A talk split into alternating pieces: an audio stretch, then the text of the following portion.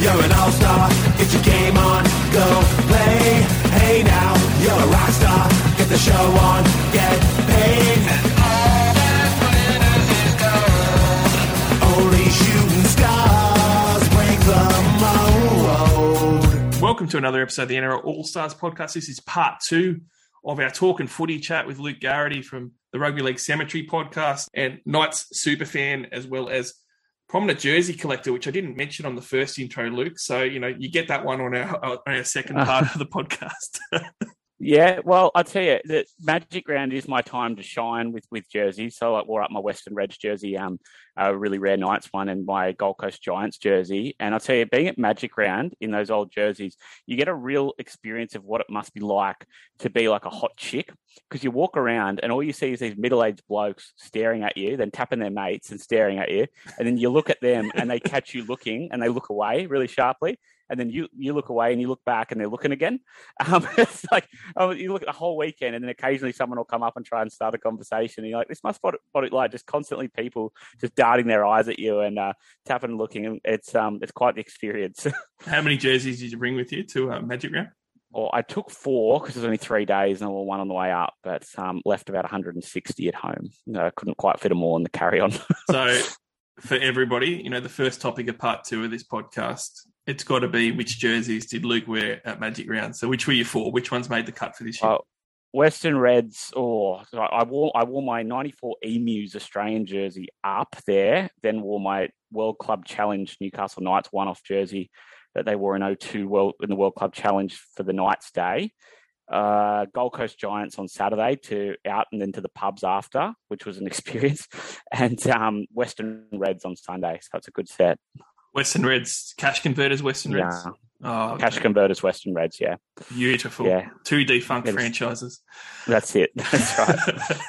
uh, look, part one, we hit on a lot. We spoke about uh, Magic Round and a nine to ten round review as well. Uh, I'll touch on a lot of the teams. Spoke about Adam Reynolds and South's letting him go and what he's doing at Brisbane. We talked about the Bulldogs and the Barrett sacking and where they go to from here.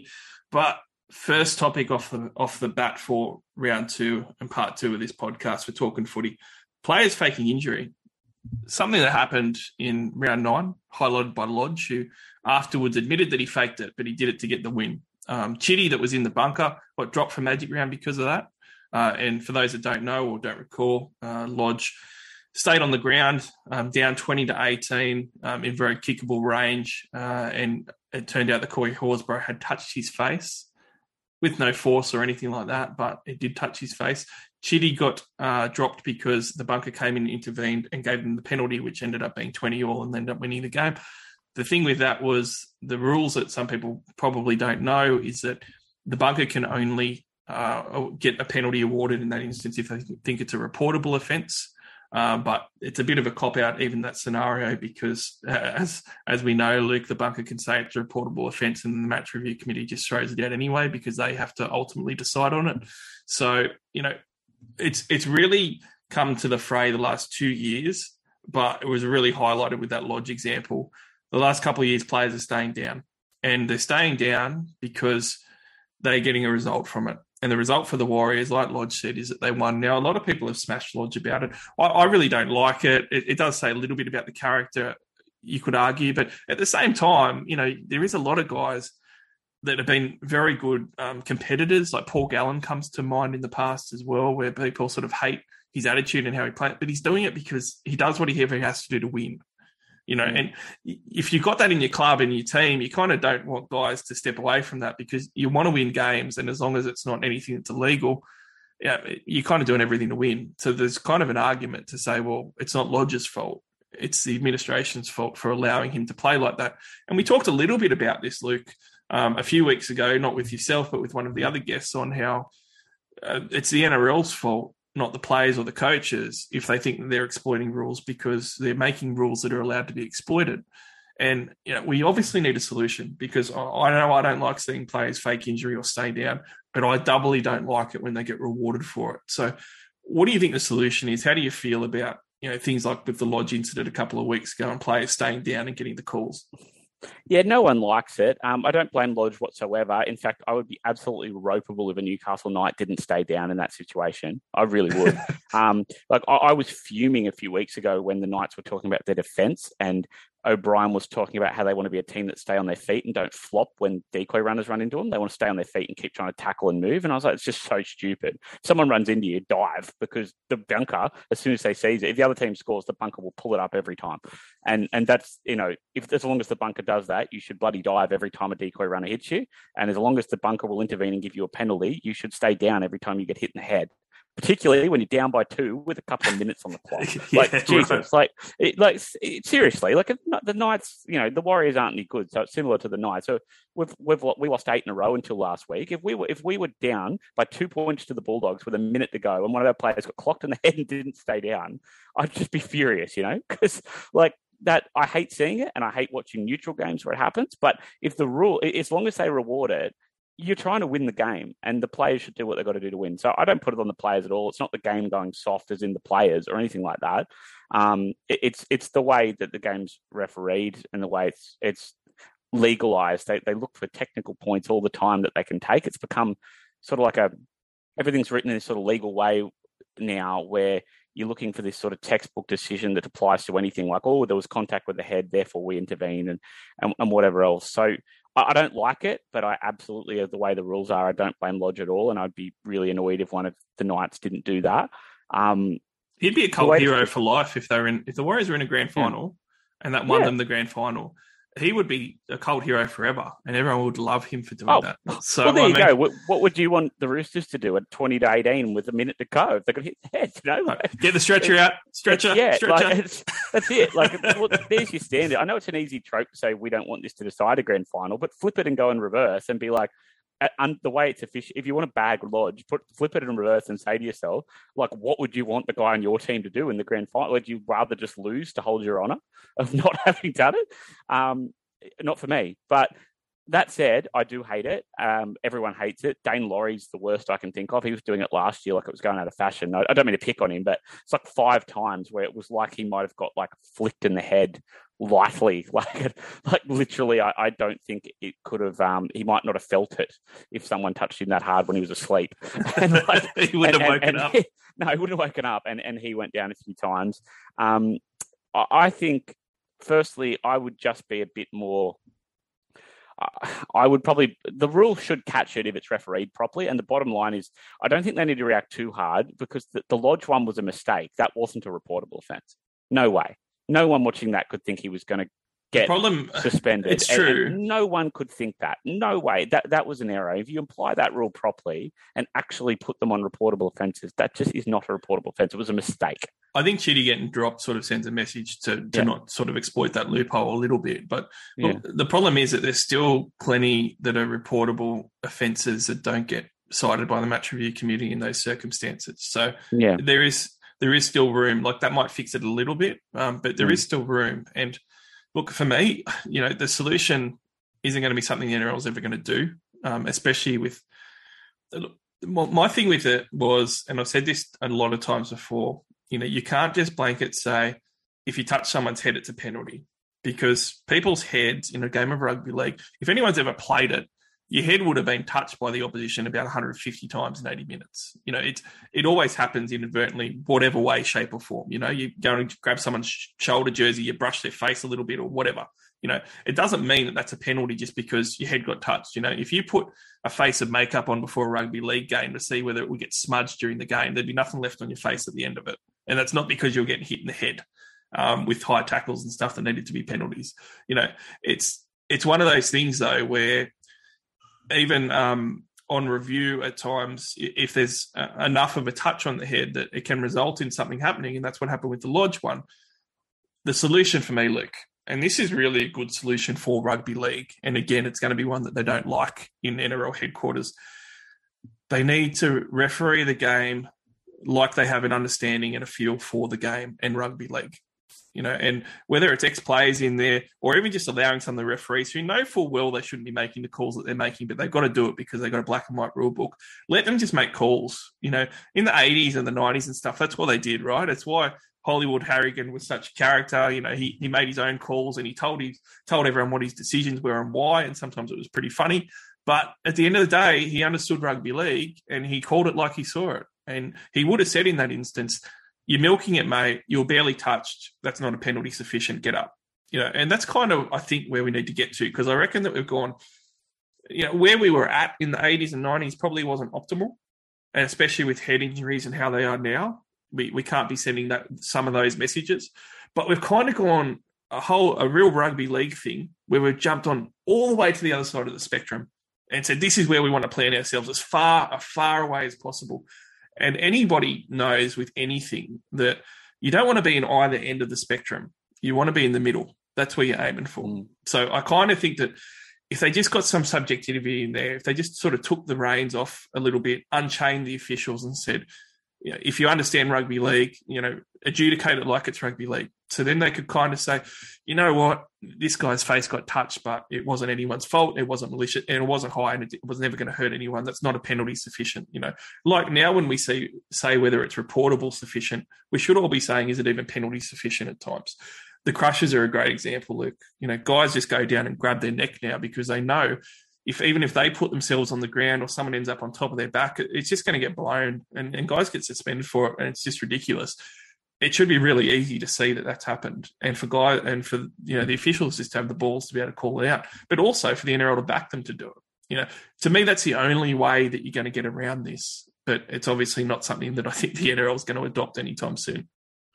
No, probably not. Um, they're too into having measurable things, black and white rules that just apply over and over because they don't really trust the officials to do that sort of stuff.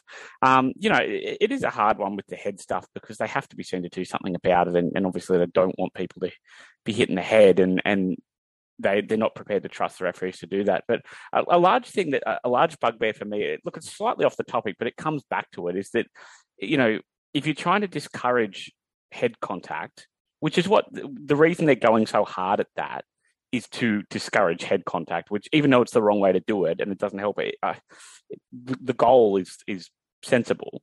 Yep. Um, is they just what what really bugs me in the games. I was only watching it on the weekend. Is that you see these copybook low tackles that we think of from back in the day, around the hips tackles and around the legs, like proper legs tackling, where you slide in and, and get them around the waist and down the legs and bring them down. Every time someone does that, they get demanded to roll away if they hold on, they get penalised. They get demanded to roll out of the ruck, and there's no markets. And if you want to encourage people to like to tackle lower and make this happen less often, which would be a big start in stopping people diving and everything, is if people weren't hitting them in the head, um, is that there's no incentive at the moment to tackle anyone low, like the, at all, and you get penalised for it. Some of the some of the best hits and, and you see it in a crowd like Magic Round where you've got 40,000 people there who know the game. Like these people showed up because they like football enough to watch three games in a day or eight games in a weekend. You know, like they're not casual fans. And and they watch and everyone's clapping a tackle by Jake Trbojevic or something where he's legs someone. But the referee's going, get off him, get off him, get off him. And the other, the dummy half on the other team's taken off down the field. Yep. There's no markers and the attack's off quickly. And that that's one of the real places they fall over on their attack on high tackling is they're obsessed with penalising incidental head contact um, that actually can't be helped sometimes, but do nothing to actually really encourage players to lower their targets. Because a lot of the time, if you look back decades, people were tackling lower because you, you used to get rewarded for tackling people lower down, and and you just don't anymore. If they if you get them to the ground quick and they're on their stomach, they just tell you to get off, and and they need referees to understand that's a really good tackle, a hard tackle to make, and a good tackle on a big player, and that there is absolutely no way they should have to just roll sideways and be and be punished for it. And if you actually do encourage that sort of thing, you will find people lowering their targets, and that that you will have less head contact without having to have all these silly incidental sort of punishments for stuff that's an accident and isn't hurting anyone. Well, in, in many instances, it is the most effective and efficient tackle that you can make, and also the most technically sound tackle if you can pull those off correctly. It is much harder to do that than to just hit someone around the ball and hold them, uh, which is why, you know, back in my day, and probably in yours too, when you're a kid, the first thing you learn is how to do, tackle people around the legs. And yeah. you used to learn how to do that. And that was the main skill. And it was because it was a way to get guys to go down quickly um, and also, like you said, you were given a lot more leniency if you did a legs tackle. Me and Perth, so in the last Talking Footy podcast, the, Legend Rewind, of which we'll have one tonight, so don't worry, everyone. Um, but Legend Rewind was for Steve Menzies, and I made the point, the point, you know, that he scored so many tries that other parts of his game weren't um, loved enough. And one of them was the fact that he was a great bootlace tackle guy that would grab guys around the ankles and get them straight down to the ground. Um, and he was very effective at doing that. You, are right. I 100% agree with you. You don't see that anymore, and it's not rewarded. And there was actually an example in Magic Round, and I was trying to remember when you were talking on who it was, but I, I can't. Where they actually said in commentary, you know, he's been tackled, and the, the referee actually said it um, he's been tackled around the legs. You've got his leg, and there's no one on top. He's he's earned the right for a quick play the ball. That's and it's, like, it's, how have you earned the right for a quick play of the ball because someone has dominated you in a tackle by taking you around the ankles, snapping them from underneath you, and putting you, you know, belly first onto the ground one on one. You know, to me, that's yeah, that was a good tackle for a hundred years, and now it's like he earned the right to play it quick, and you need to be out of the play. You can't get up to marker. It's yeah. bizarre. It really is. It yeah. is. So I 100% agree with you. Um, and look, it's something that they do need to fix, but I don't think that they are going to like the sorts of things they need to do to fix it. And it's probably, it's probably actually a really good microcosm of all of the NRL rules and where it's at at the moment and where they need to kind of go on a lot of it. But let's move on. Um, Foran has signed with the Titans. It's probably not the best week to talk about it because I think that he looked a lot better the week before last when he had a, a terrible performance that we spoke about in, in part one of this podcast when we reviewed Manly's 38 nil capitulation to the Broncos.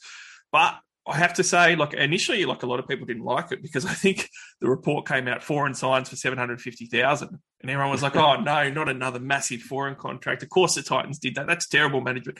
And I actually said to a couple, "Hang on, hang on, hang on. That's the total. It's over two years."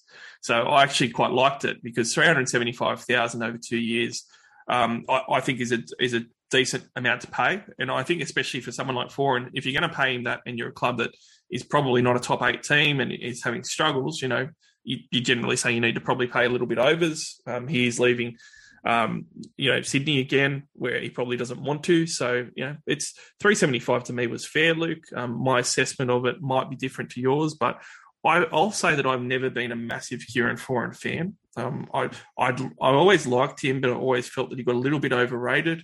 Um, he obviously could never be like your number one half in any scenario. Uh, he also missed a lot of games. He also was always on big contracts, which wasn't particularly fair to have a go at him about. It was just how it ended up. You know, it wasn't value for money because he, he got paid too much by clubs that made mistakes with what they gave him. But he's now actually been playing a lot of his games. He hasn't been hurt, um, and he got signed for a very reasonable amount of money at 375k in only two years as well. So I actually think it's pretty smart business by the Titans. And I'll finish it up by saying why, even though he's not looking very good at the moment, um, performance wise, right? The Titans currently have a spine of, of, of Sexton, AJ Brimson, and uh, Campbell at fullback, and their hooker is Erin Clark, but I'm going to say pretty much placeholder there. Uh, they, have got no experience in their spine whatsoever, not very much experience in their team either. Uh, and it's something that they definitely need. Like I've said for a while, that side needs experience, and I don't mean older than the boot back rowers experience that are going there to retire on some super. I'm talking about non Kevin Proctor type scenarios where you're going to get older guys in your spine that are going to be able to make a difference and be able to influence and help this young spine that they do have there because guys like Campbell, uh, even Sexton has showed some things, even though he's not performing that well this year. Um, he has shown some stuff and they've you know put all their eggs in the Sexton basket to be the half of the future. And, and people like AJ Brimson have represented State of Origin already. So they've got the young guys there, Luke. I do think that someone like Foran is missing. I'm going to throw a real way out thing here, though. Yeah, I'd love to see him play hooker because a lot of his deficiencies and things that are kind of coming up and creeping up on him with his age now uh, because you know his lateral movement and some of his speed and stuff it's not quite there anymore which is sort of granted. But he's still a massive competitor which is going to be great for their locker room and for their on-field stuff to influence the young guys. Uh, and he's pretty hard sort of character and he plays uncompromising which i love. Him at nine it could actually be a revelation. And could could make him an even better signing for a couple of years and for his career to be extended as well. So, what do you make about the Foran signing, its value to the Titans, and my far out, you know, maybe put him at nine for a while idea. well, there's a couple of questions there. Um, I'll well, I'll start by saying that um, without saying whether it will be any good for them that he's going, I'll start by it shows what a ridiculously poor organisation they are that they think they need to sign an experienced half this year. Just honestly goes to show how absolutely pathetic Mal and their coach have got this. I can't go harder on that. They have no idea what they're doing at all. And that's not on because they're signing Foran. It's the circumstances that lead them to need to sign Foran. They, they may, they, they last year were, they had holes in their team and they weren't perfect, but they had a real lot of upside to their attack and they had some real ability and they went into the finals and they were so close to going to week two like what, what just an unfathomable error away from going to the week two of the finals and over the off season their answer to that was that they released their halfback and captain who all right, he hasn't played a, a, million NRL games, but he is an experienced player. He's got a lot of experience across the NRL and the level below, and was an, a mature age half in Fogarty. He was on contract this year and cheap. He, he, he was not expensive, and he was on contract. They released him to get a better deal from Canberra, um, and it was immediately obvious this year from the second they played that that was just stupid because they have looked so bad all year all year they've looked terrible, running this um, chaotic mix of Sexton, who is really, really a long way from where he needs to be as a half at the moment in terms of steering a team around. He's clearly got ability as a footballer, but he's nowhere near ready to steer a side around. Um, they played him with Brimson, who has barely played five eight at an NRL level. He came through there, but barely played there. They, within a month of that, they had panicked and moved Brimson back to fullback Within two weeks of that, they've panicked. They moved him back to five eight and brought Campbell back. And Campbell was available last week and didn't play, and is now back again. And they've made so they've made three or four changes to their spine, and are now going out of their way to sign an experienced half, which is what they started with. They had that. He was on contract. Fogarty was on contract to play there this year. Fogarty is a better player now than Foran is. He hasn't had the career Foran has. He's not as good at Foran as his peak, but he's a better halfback than Kieran Foran is right now. I can tell you that because Foran, you know, like Foran has a zero this year in an 80 minute performance in Supercoach if you want a guide. And you can, it's very difficult to do that. He didn't get sent off. He has an actual zero in a game. like, oh, seriously, like, that's the level of input he's had in some of Manly's games. And that game didn't have Tom Trbojevic in it. So in a game where they didn't even have Turbo, he managed to score a flat zero. Like he just did offered, like not even without him was he doing anything with the ball. He has five try assists for the season and two tries in ten in ten games. He he's not contributing attacking stats. He's not the main half. He's not even the second best player in his spine. He's the third best player in his spine. And I don't have a problem with them signing him for that money. I really don't. I don't think that's a terrible thing to do. And it won't hurt them in but uh, the problem with the media is they can't sit here and look at things in a bigger picture. It's only what's happening today. Oh, they signed Foran and he's experienced. That's good. It's like, what about that they never would have had this problem if they didn't make some mad decision to release their on contract halfback who was on cheap money to back in a whole spine of kids and then be shocked at round 10 that the spine of kids weren't that good. I actually we're still, struggling for direction. I would still argue though that look, I agree with you on that, and I think the majority of people Crazy. now agree with you. Um, and I've already had a whole two segments in the last month saying why the Titans are a basket case and why Holbrook isn't a good coach, and a lot of other things that weren't very nice to the Titans fans. So I don't want to be too nasty, but um, I I agree with you on on the whole, you know, putting all the bas- eggs in the basket of Sexton and how they let Fogarty go. But I'd argue even if Fogarty was still there, that, that is needed. Uh, and it's not just the on-field stuff. Like, I actually think that he's played some good games for Manly in the last year, which I didn't expect from him, like better than I expected. He's all, obviously played some bad ones too, but you know, his his attitude and competitiveness on the field, and certainly on you know with training and um, and all that sort of stuff. Eh, they they do need that anyway. I think. Like, well, can I ask you then what what he like those are, like those points? Why were they? Why did the Bulldogs go so badly? Like the Bulldogs couldn't win a game with him there,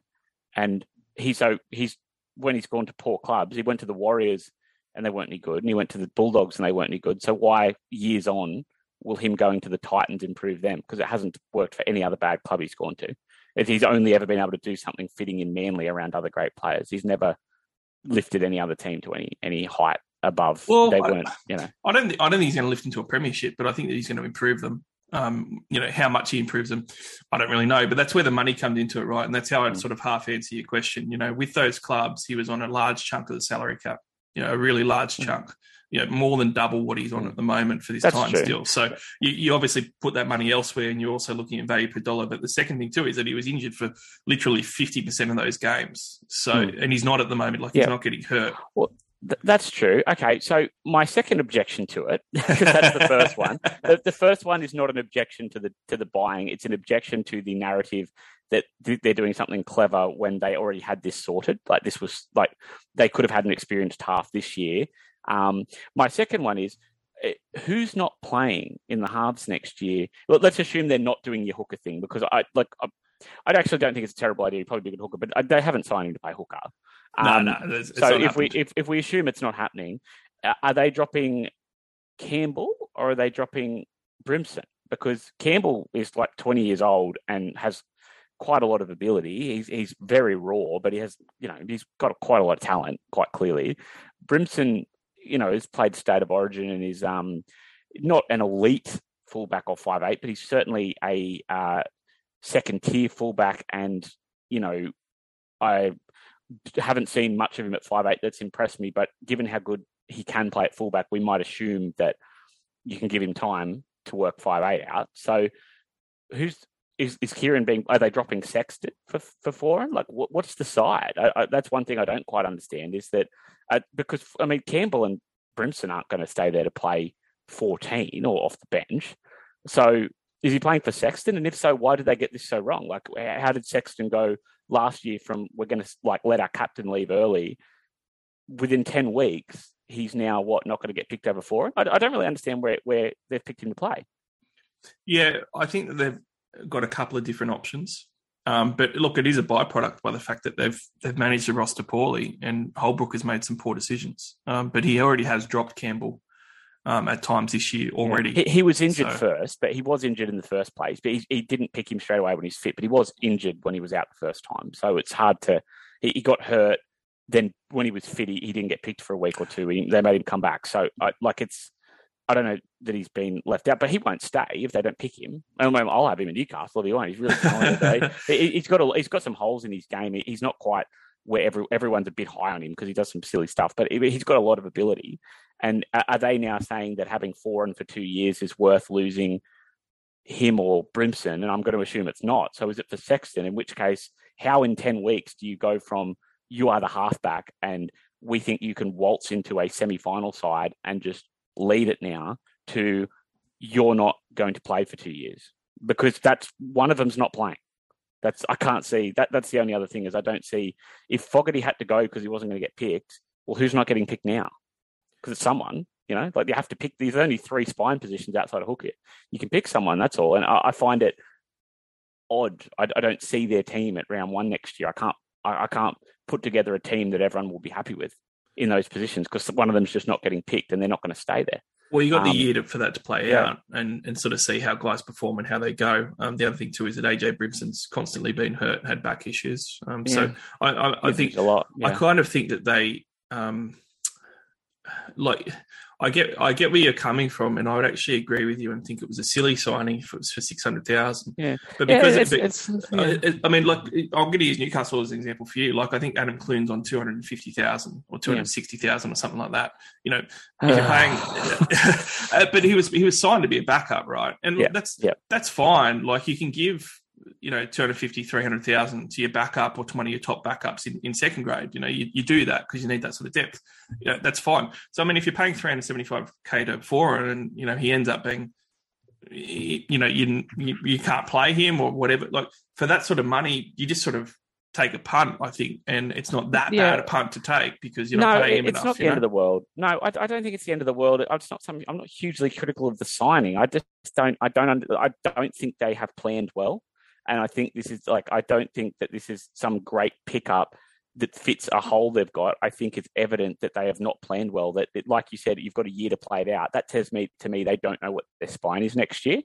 Um, and they've now got four players to fit in three spots. It says to me they haven't planned ahead. They've had to go and grab whatever experience is available because they haven't planned ahead for what the team's going to look like, or they don't know what their team's going to look like. And I think that's a product of some tetchy decision making now over a two year period, probably three. Probably goes back to David Fifita, who I'm a really big fan of. So I won't get, I won't get into him. That's I, a really I good idea. Why don't they put Ford on the edge when Fifita leaves? Yeah, well, that's right. it, it, yeah, it's like it, it goes back to his, you know, signing him for that much money as well, which is so unfair on him because I think he's a really good player. But like some of the decisions they've made around where they've put their money and then who they've let go and who they've kept and everything, it just hasn't made sense. And this is another example that to me, it says they don't know where they're going and they don't have a plan for what it's supposed to look like. They're just like, oh, well, we'll get him. He might have to fit in. Who for? Well, I don't know. One of them won't play. And so, which one? Like, the, you know, good teams, like the Roosters knew like three years ago that Sam Walker was coming, you know, like, and they were plotting when he might get there and how they might need Flanagan for a year because this guy was coming through. And all these sorts of things were plotted out really sensibly. And the Storm were like, Smith's going to retire, so we're just not letting go of Grant and um, and Brandon Smith, and we'll just keep him as long as we can, and we'll wait as long as we can and make a decision on who looks best, and all these sorts of things over the time. They're, they're working all this stuff out and ahead of time. And the Titans, to me, are a team at the moment that doesn't know what they're supposed to, where they're going, doesn't have that firm plan over what it's going to look like, and are just grabbing things and working it out as they go. And I don't think it's smart football. And, and as following a club that does that all the time in Newcastle, it reeks of it. I just don't think they know where they're going. But I don't disagree with you that Kieran Foran, I don't think Kieran Foran's that bad of a signing on that money. But is you know I think it shows they don't have much idea what their team should be doing. Mm, I 100 percent agree on the Titans, but I do like the yeah. Foran signing. Um, a reasonable amount actually for 375k for two years. Um, there is another signing that's actually going to make their debut this weekend, and that is Anthony Milford for your Newcastle Knights. Uh, I've got my thoughts on it. Um, I, I do like that he's coming back this weekend for this matchup, oh. which it's such a rugby league thing. Like it always happens. It's like, oh, what are the chances that he gets to debut and play against his ex club? It's like, well, it's fairly manufactured a lot of the time, but you know, it it just it does always happen in rugby league, you know, and you can you know put money on, you know, there's a decent chance he ends up getting a try or something, or, or he just does something even insignificant, and they're going to go on about how how he's uh, haunting the Brisbane Broncos if Newcastle win.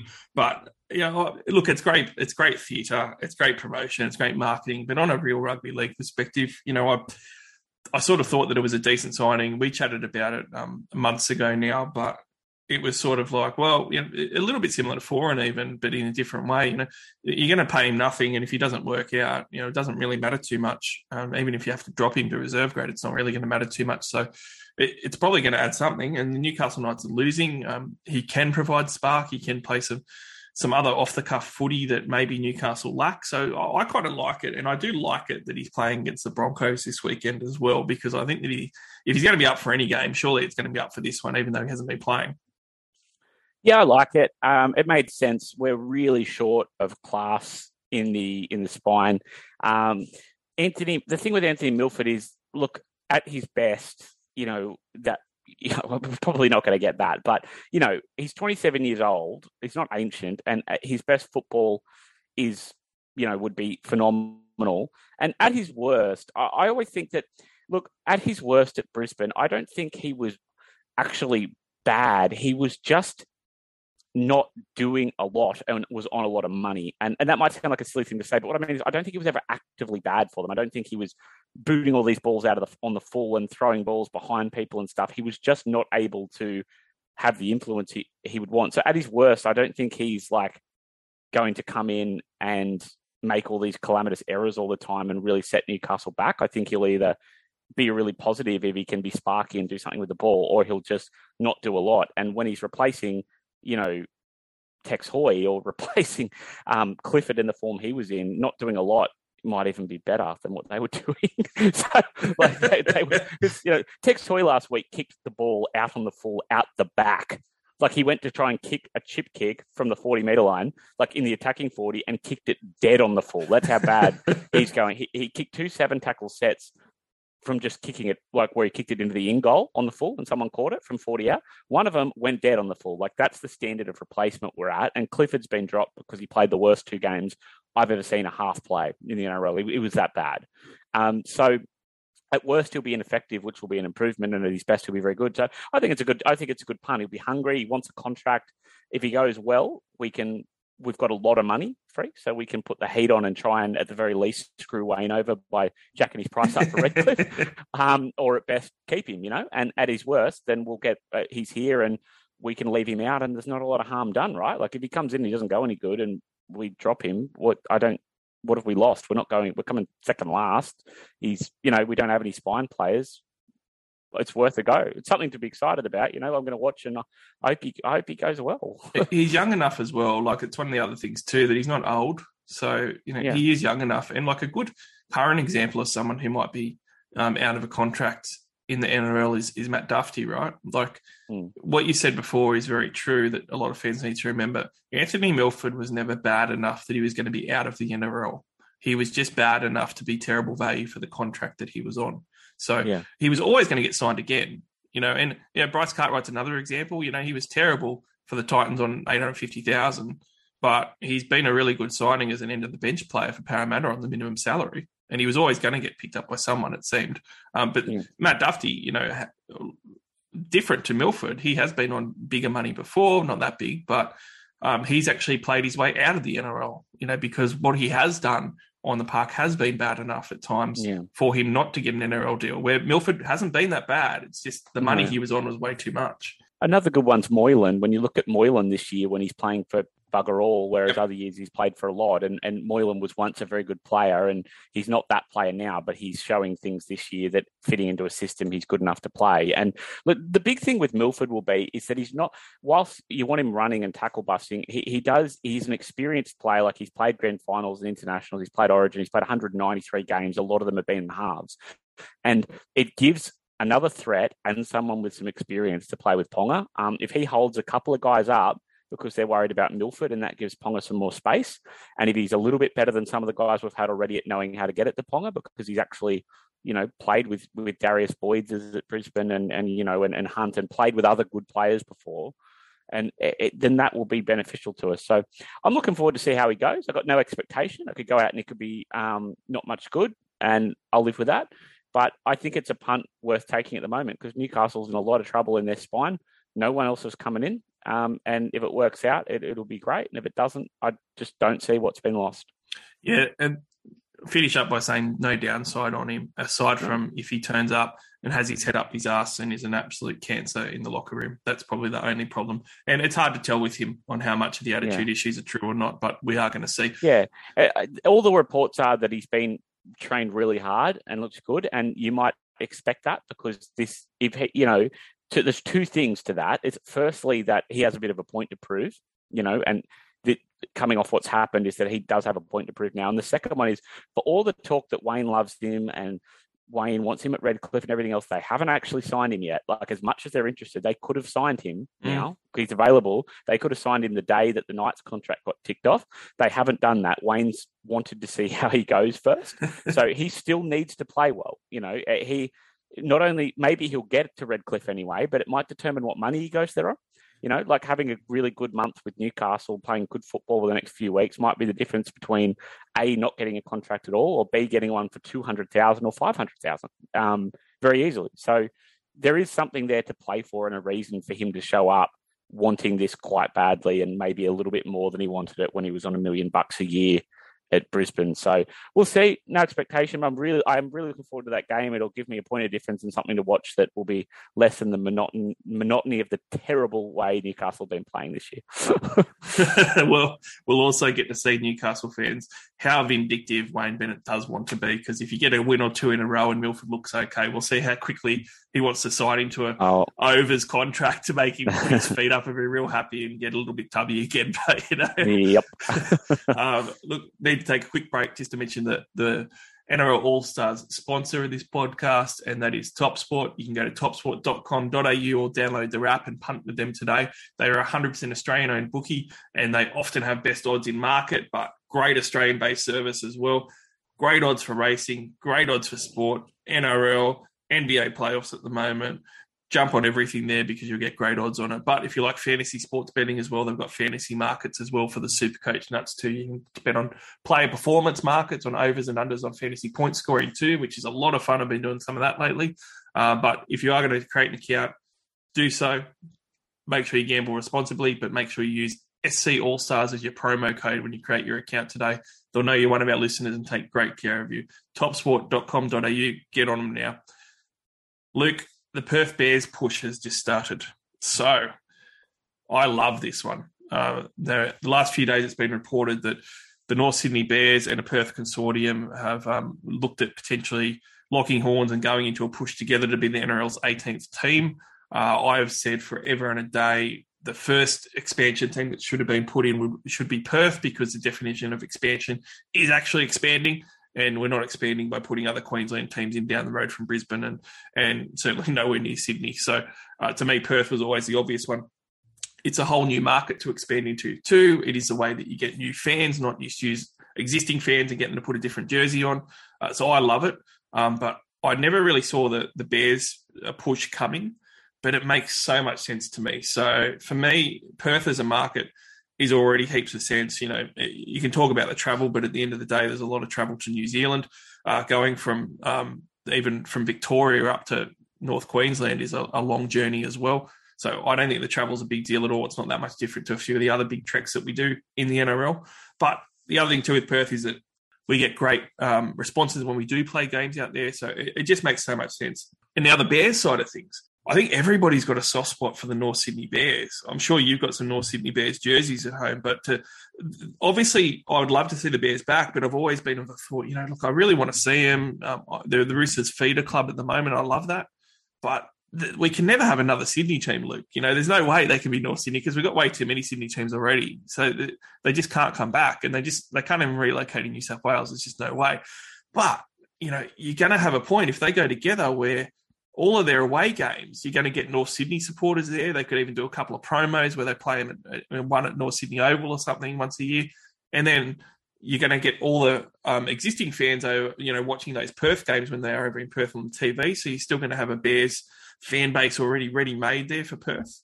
And then you're going to get all the new Perth supporters that are going to support the Bears and buy the merchandise and stuff from an established sort of club too. So I think it's a great mix and it's a fantastic idea. I really, really hope it gets off the ground. But you know, what's your take? Because to you, it's a new market, but it's also some great nostalgia that you'd be very fond of too with North Sydney.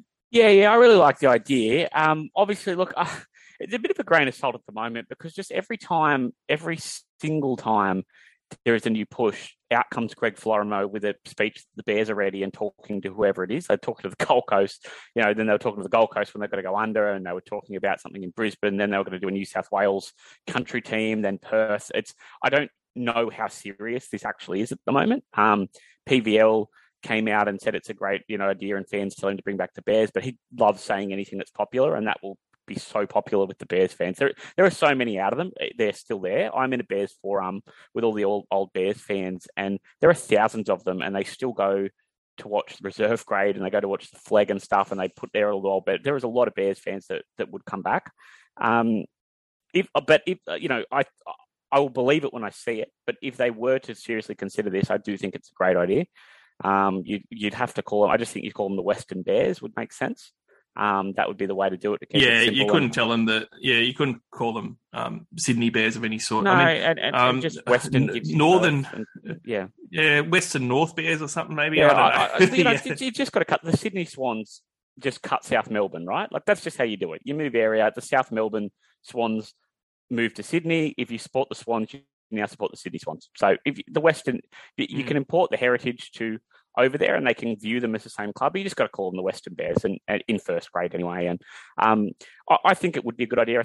Look, I'm not that big on expansion myself, not necessarily because I don't believe they should try and expand when it's going to work, but just because I, I am, I do have some concerns about the player pool and um, I know the obvious thing to say is, oh, well, if you expand, there'll be more people playing and everything else. But I, I, look at the state of some of the bottom teams at the moment, of which I will openly admit Newcastle is one um, that didn't scream that we needed Redcliffe to come in. Um, you know, if Redcliffe didn't come in, for just for an example, that Newcastle could have got Ponga cheaper and probably got a few of the Redcliffe players for next year, and that some of those Redcliffe players would have gone to the Bulldogs and other clubs, and maybe we could, you know, that that's how it should work. I think at the moment there's such a big gap that I do worry about more teams. That said, now that they've got 17, they're going to have 18, and I agree. I don't want an uneven number, so it will have to happen. Um, Perth makes sense in that respect. I think it's a it's a good market. I think the time slot works well because you can put day games on and and whatever. Sorry, I forget how it works, but whatever. I watch cricket there and it works out well time wise. So don't quote me on how, but if you put games on over there, it works out in the time zone here. I think it's the late night games there maybe work out four hour time difference. Time yeah, yeah, whatever it is, it always seems to work out okay. So it'll um work out well in that sense. I think they will get behind it. There's a lot of um expats from South Africa and other places over there. So you've got mm. people that, even if that's not rugby league, it's a rugby background. So it's it's, it's an understanding of the sport. Um, there's people over there that will follow, you know, that sort of code and get behind it over time. And the the Bears, um, whilst they've stuffed up the the Redcliffe Dolphins by calling them the Dolphins and sort of removing the Redcliffe part. The big thing I liked about the original plan of having the Redcliffe Dolphins was in, was having something new, but automatically being able to port, import all these fans and this history into it. Yep. Because Redcliffe is a very proud club in you know for for until the 80s the, and even towards the 90s the, the brisbane rugby league was as big as the sydney comp really it, until then it was just as many good players came from there as came from here so it was from a very big competition, one of the proudest, oldest clubs going around, and being able to import that in, if they hadn't have screwed it up, um, would have been something that was really cool and gets rid of that new sort of tacky feel that can come in with new teams sometimes, where they don't really take and they don't really belong to anyone. Mm. And and and the Bears would go a long way to doing that as well. Like you wouldn't get these piddling crowds in Sydney that you might get with this Perth side with no one anyone's ever heard of coming across. You get rather than that, you'd get all those North Sydney fans you were talking about going to the Sydney games, um, which would be really cool. So you get good crowds there, and it would almost be like a Sydney derby because they have a lot of existing rivalries. Um, you would absolutely play at least two games at North Sydney Oval. Um, I think they would push for three or four, but I think they'd probably have to concede um, if Perth are going to spend all the money. That might be too. Um, but you know, how good's back to Leichhardt? Like, I, I, they look so cool on TV when that happens, and Oh, I've I been about it, five yeah. of the Leichhardt games now. It's awesome. I wouldn't mind going this Friday actually, but I don't think I'll have time. But it's um, it's such a cool thing, and everyone there is mad. Like all the Tigers fans from the eighties and nineties show up in their old, you know, old jerseys, and the town is buzzing before and after. And it would be so cool to have that in North Sydney. Um, twice a year would be a real showpiece sort of event there um, to do. And you could put that on when they were playing Manly or something We were their old rivals. You know, you could make sure it was a really good game for them. Um, and that would be really, really cool. And and I think it all just makes sense. Uh, like I said, I, I just think I've heard this story before now, like in every context. I've heard it in the Gold Coast. I heard it in the Brisbane. I've heard the Central New South Wales push. You know, so I'm not sold that it will happen, but I think that if they're going to have an 18th team, which they probably now need to do, given they've got 17, it makes a lot more sense than a second New Zealand team. Um, and if you take out a second New Zealand team, I can't think of any other option. So Perth A is the right option, I think, if you're going to do it. And the Bears thing just gets rid of that tacky sort of new vibe and becomes a team everyone can get behind. Like Perth gets this established brand with a proud history that they Mm. can then make their own over time. In the same way Sydney did with the Swans. Like Sydney, Sydney people don't think of them as the South Melbourne Swans that that, that got import. That's their team, but they still held all their old fans in Melbourne. And I think that's a chance that you could have something like that here, where you do get the best of of both worlds. And and and as an a fan of the sport, I would love to see the Bears back. I love the Bears. I do have a lot of Bears jerseys, and they are a, a beautiful part of our history. And they're not coming back in Sydney, like you said. It's just unfortunately how it is. So when we we need less teams there, and I don't advocate kicking more out, but we certainly can't put more in.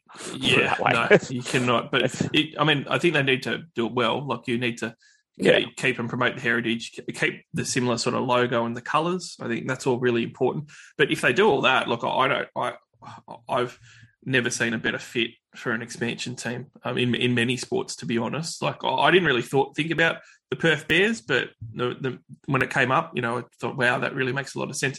The other thing too that's happened in the last decade is that you've got North Sydney fans already over there because in the last decade, especially either for property because you know Sydney prices are just awful, or for um, uh, work, especially with the mining industry and things, you've got quite a few Sydney people that have actually moved over there, and some of those people are going to be Bears fans, or or you know back in their family Bears fans, or some people are just going to be maybe they're a, a Roosters fan or a, a South Sydney fan or something like that. But you know it's close enough to the Bears that they would have known pretty well about the Bears, and they'll be malleable enough to really you know convert and still wear that gear and go onto it and you know be able to support them because even me like you know if i went over there i wouldn't be able to see roosters games but I, i've still got a real soft spot for the bears you know it's just one of those brands that i Yeah. think a lot of people have a fondness for so i could get on board you know becoming a you know north sydney bears are my secondary team and i'm going to go to some of the home games and stuff in perth so it's Yeah. it's just it's such a good fit that i hope that it happens because one of the things Yeah. next year is that 17 teams means that someone's going to miss out on magic round there's going to be an, an Mm. indigenous round with one team that doesn't take part in it. There's going to be all these other special rounds where a team's always going to miss out, and it's it's something that hasn't been spoken about enough about the planning. That to me, it had to go from 16 to 18, and if you couldn't do that when when Redcliffe were coming in, you delay it. You do it when you got two because I think there's going to be a lot of problems having 17 teams. I don't like having an uneven number. I wouldn't have had 18. I'd have kept it at 16. But if now that they've done 17, yes, they have to get 18 in relatively quickly. Um, it's going to be difficult because I mean Redcliffe are really struggling to sign anyone, and if you look at their roster at the moment, they're going to be flat out beating reserve grade teams. So hopefully they fix that. They really need to. Um, I think that it was. I think they both should have come in a year later. To be honest, I, I think it's shown that it was too short a time frame to build a roster um, eh, because they're just really struggling to do that. Um, but look, that's done, so there's no point debating it now. And I, I, think, yeah, that the sooner the better. If they're going to get it back to an even number, it should be the sooner the better. And I do think it makes sense. And what, what you said about um, sort of adopting a second side's right, and, and that, that to an extent happened a lot even in Newcastle. We, we weren't a established brand, but what you found is that when the night started, all these people that love footy in, in Newcastle that went for the Dragons or Parramatta or whatever all went to the Knights and adopted them as their second team. And over time, you know, they're like the younger people adopted the Knights and that was their sort of team and all that sort of thing. But you did get a lot of those older people who just went there and cheered for the Knights as long as they weren't playing their one side as well, because they were like, you know what? I'm in Newcastle and now all of a sudden I can go to like 12 games a year it's just down the road and I can go watch them play all these teams and I'll yep. cheer for them because I'm from here, but I'm not necessarily giving up my, my Sydney side. So you'll absolutely get that. Anyone over there that follows the game will just adopt them as their second team and their kids and their family and everything will probably start going for them properly over time, you know, and they take their kids to the game, but their kids don't go for the Roosters. They go for, go for the Bears now and all that sort of stuff. So I, I think it's a great idea. Um, again, a grain of salt till I see some solid, something solid that are actually going to do it, but I really hope they do. I hope they do too. Uh, look, next segment, we're going to go to the Legend Rewind, where we put a spotlight on an old rugby league player that maybe some of the current fans might not remember, or maybe they didn't get to watch, or maybe they just like to reminisce if they're older. This week, we've got a Queensland legend. So I know that we've done some New South Wales Origin players the last couple, uh, but this one is a, a, Queensland legend, and he is was one of my um, favourite uh, Queensland players through the '90s. I loved it, uh, and that was Big Wendell Sailor, Big Dell. He when he came through, uh, for me, Luke, he was uh, a new breed of back. You know, he kind of revolutionised what a winger did, uh, and it's been joked about many times. And Wendell's probably told the joke to death, but you know. Wingers were, were people that just hung around footy players. You know, they didn't really do much. You know, sometimes fall over the line for some tries and things, and that was it. But he sort of broke that mold he was one of those. He was a big, strong body, six foot three, hundred and five kilo plus frame, damaging. Um, the size of the back rowers, or bigger than a lot of the back rowers back then. He would come in and take these menacing hit ups. He absolutely belt blokes, but then he had so much speed and agility. He was one of those. For me, in my memories, one of the first real athletes, like uh, you know, Olympic style sprinter that had the size, the muscles, but the speed and everything. And he was just such a great combination. But when you look at his accolades over his career, he played a 229 games, uh, but he scored 139 tries over those games. So with the size of him and uh, how much brute strength he had, sometimes you kind of you know, might be forgiven for if you didn't see his career, thinking he didn't score a lot of tries. But he 139 tries in 229 NRL games, but he also played 16 games for Australia, where he scored 17 tries. Uh, played a heap of games for Queensland as well at 14. Um, and he just he, he hasn't played as many games in league because he's one of those few people that had a really good cross code career where he went across to rugby union and he actually played 37 games for the Wallabies and he scored 13 tries in those 37 games as well.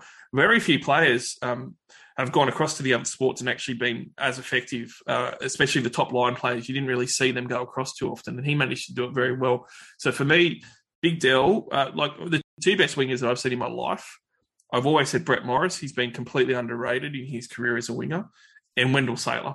And I remember that there was a poll on NRL.com, of which there is, but you know, a couple of years ago of the greatest of all time team that the NRL was putting together.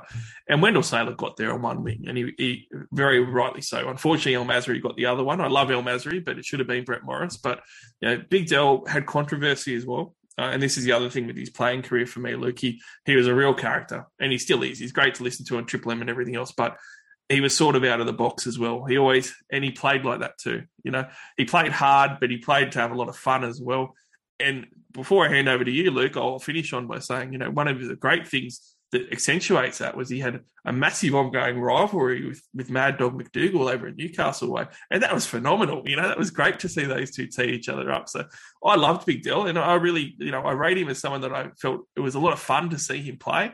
and I felt like a kid again. Uh, and it was, but it was also, you know, great to see his football and some of the, you know, things that he could put on with those MacDougall rivalries and everything else. Oh, he was absolute gun. Um, he, he was one of, yeah, he'd probably been the top. Oh, he'd make my the best team I've ever seen on the wing. Um, he was, with, the exception of Eric Grothe aside, because he was sort of you know, the generation before he was a big winger.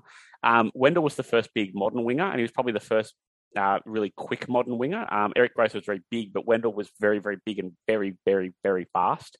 Um, it's easy to for younger people to think of sort of fat Wendell at St George when he came back right at the end and was just played the back yeah, row, and he was just big. Um, that's not what he was like before he left. He was an absolute Ferrari. Seriously, um, I've seen a few of his games now on on my Rugby League Cemetery podcast, and it's quite incredible how easily he beats people in, in, in that, like you look at him and he's so big, but he, he beats people with his swerve and pace as much as his size. He's not just, he's not like Manu Vatuvei or, or Semi Radradra running over people. He can do that. He also swerves around people and, and beats people with pace and step as well, like like a like a Brett Morris. Uh, like he sort of has both elements of that to his game. Um, you know, I, he's very similar to like a Jonah Lomu, to be honest. Um, you know, in a different code, obviously, where he just had everything.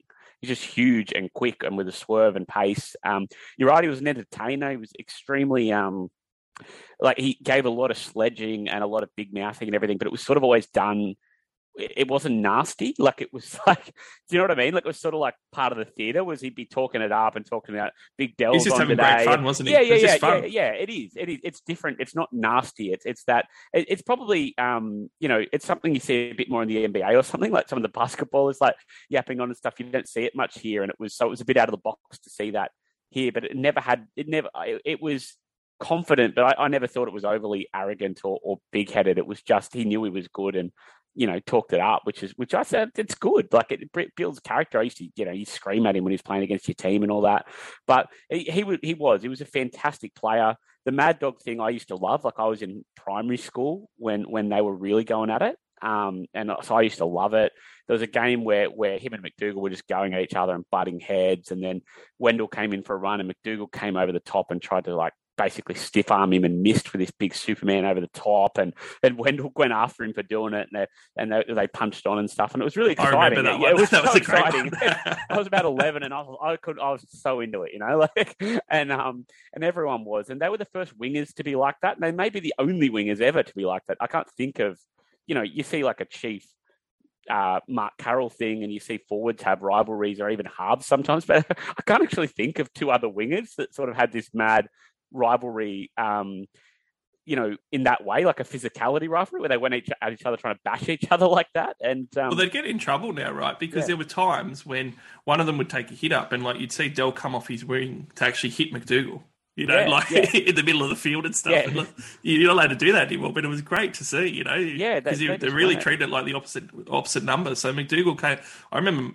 I remember specifically a time when MacDougall came in to take a hit up in a game, and Dell sort of was not quite right on the sideline, but he was out on his wing and he sort of jogged in because he saw MacDougall in the middle and he waited and he went in and he absolutely belted him. And Mad Dog loved it. He got up with his arms flailing everywhere and legs kicking and everything and Yeah. like they do. And then they went back to their wings, you know? Yeah. You're never going to see that now. No, no, they were great. They, they were both the Australian wingers. Uh, those two and Matt Rogers went were the three wingers fighting for the, the 2000 World Cup spots, and they, you know, MacDougall was in and out with Rogers, fighting with Rogers, and Dell had the other one, and they still like talk about that, like them two sledging Rogers about how they, you know, he was he was a skinny little, not a real winger, and all this stuff like us big boys, and and given it, and they reckon they were going at it training and everything. It was great. It, it made both of their careers, and that they were um, it, it led a generation of wingers. That, that the thing with Wendell is, um, whilst he was better than a lot of the guys now, he's one of the best I've ever seen. He he also like he's what the forebear of the type of winger we see all the time now.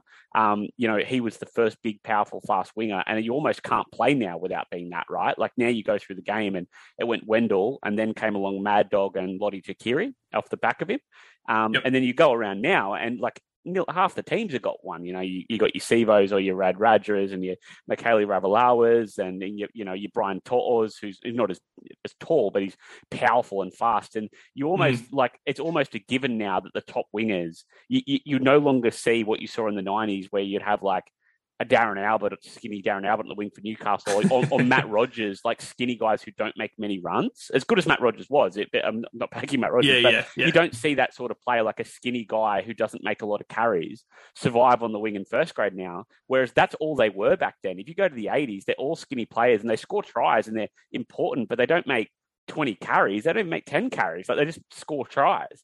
And then by Wendell's time, he was like, I can score tries, but um, and credit to Wayne Bennett who allowed him to do it. He was like, You're also as big and as strong as our forward. So you come in and make carries. And him and Lote um, doing that at Brisbane at, around the turn of the century before they went to Union was phenomenal and so hard to handle.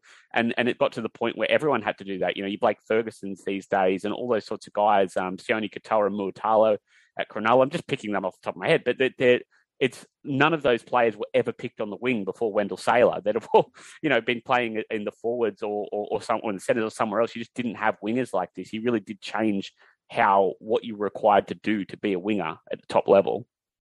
He did, and it was it's really underrated um, how much, and, and people underrate it now because they sort of don't look at even still wingers sometimes are maybe not um, looked at as importantly, but eh, that that Brisbane team, like Wendell and Lote were as important as all the halves that they had that uh, over those times. You know, like guys like Lockyer and Langer. You had Walters before that as well when when um when Wendell debuted and stuff, and then you had all these great forwards as well, like the Webckes and all these other guys that were in their early days. It was Lazarus there for a bit. You know, Wendell and Tuqiri contributed to that team's success as much as any other cogs in that team, and they did that from the wing. You know, they were just they were sensational. and It was great to see. Um, and Wendell, if you if you only got to see Wendell like in the late nineties um, onwards, you know, go and look at his debut year and his sophomore year, his second year, and his third year. Those first three years, he deb- he he went and debuted for Australia when he was twenty years old, and it was his second season in the NRL properly. And those first three years, you watch how many games, like Luke said, that he not only beats people with with his pace and agility and his stepping, but how many times he scores a seventy meter try. You know, for a guy his size, I think a lot of people would be surprised how many times he did things like that, and it was fantastic to see him in full flight. Look, Wendell Sailor, great Queensland player, great Australian player, great Brisbane Broncos and Dragons player as well. And he's and also we need to mention great Wallabies player. So I remember him as one of the best wingers I've ever seen. You know, deserves to be talked about, and especially because he's such a light-hearted, fun guy. Now he goes on Dancing with the Stars and everything else. I don't want his career to get forgotten. So he was a fun one to talk about, Luke. Absolutely. Absolute gun. Do yourself a favor and go and look at some YouTube stuff from the 90s. He is just a freak. It's unfair how quick he's moving. well, that'll wrap it up for part two of the Talking Footy podcast for this week. Luke, very much appreciate you coming on. Love talking footy with you. Love to hear your take on Magic Round after being there for the third year in a row. Thanks very much. I hope to get you back on real soon. Pleasure, mate. Can't look forward to it. Catch Luke as well on the Rugby League Cemetery podcast that he runs too, where you can listen to him and the Rugby League Cemetery boys talk about all the old games that they get to review. Uh, but for this podcast, make sure you download or stream us on Spotify, SoundCloud, iTunes, Amazon, and Audible. Do give us a follow as well. Some good ratings is great too. It really helps. And also follow us on Twitter, NRL underscore SC underscore All Stars. And if you want to jump on Top Sport and create an account, SC All Stars is your promo code to get started today. Thanks very much for listening, everybody. We'll be back next Tuesday recording the TLT Super Coach podcast and back at the end of the week with another Talking Footy podcast. Until then, enjoy round 11 of the footy. Look up some old clips of Wendell Sailor and can't wait to talk about it all again next week. Hey now, you're an all-star. Get your game on, go play. Hey now, you're a rock star. Get the show on, get paid.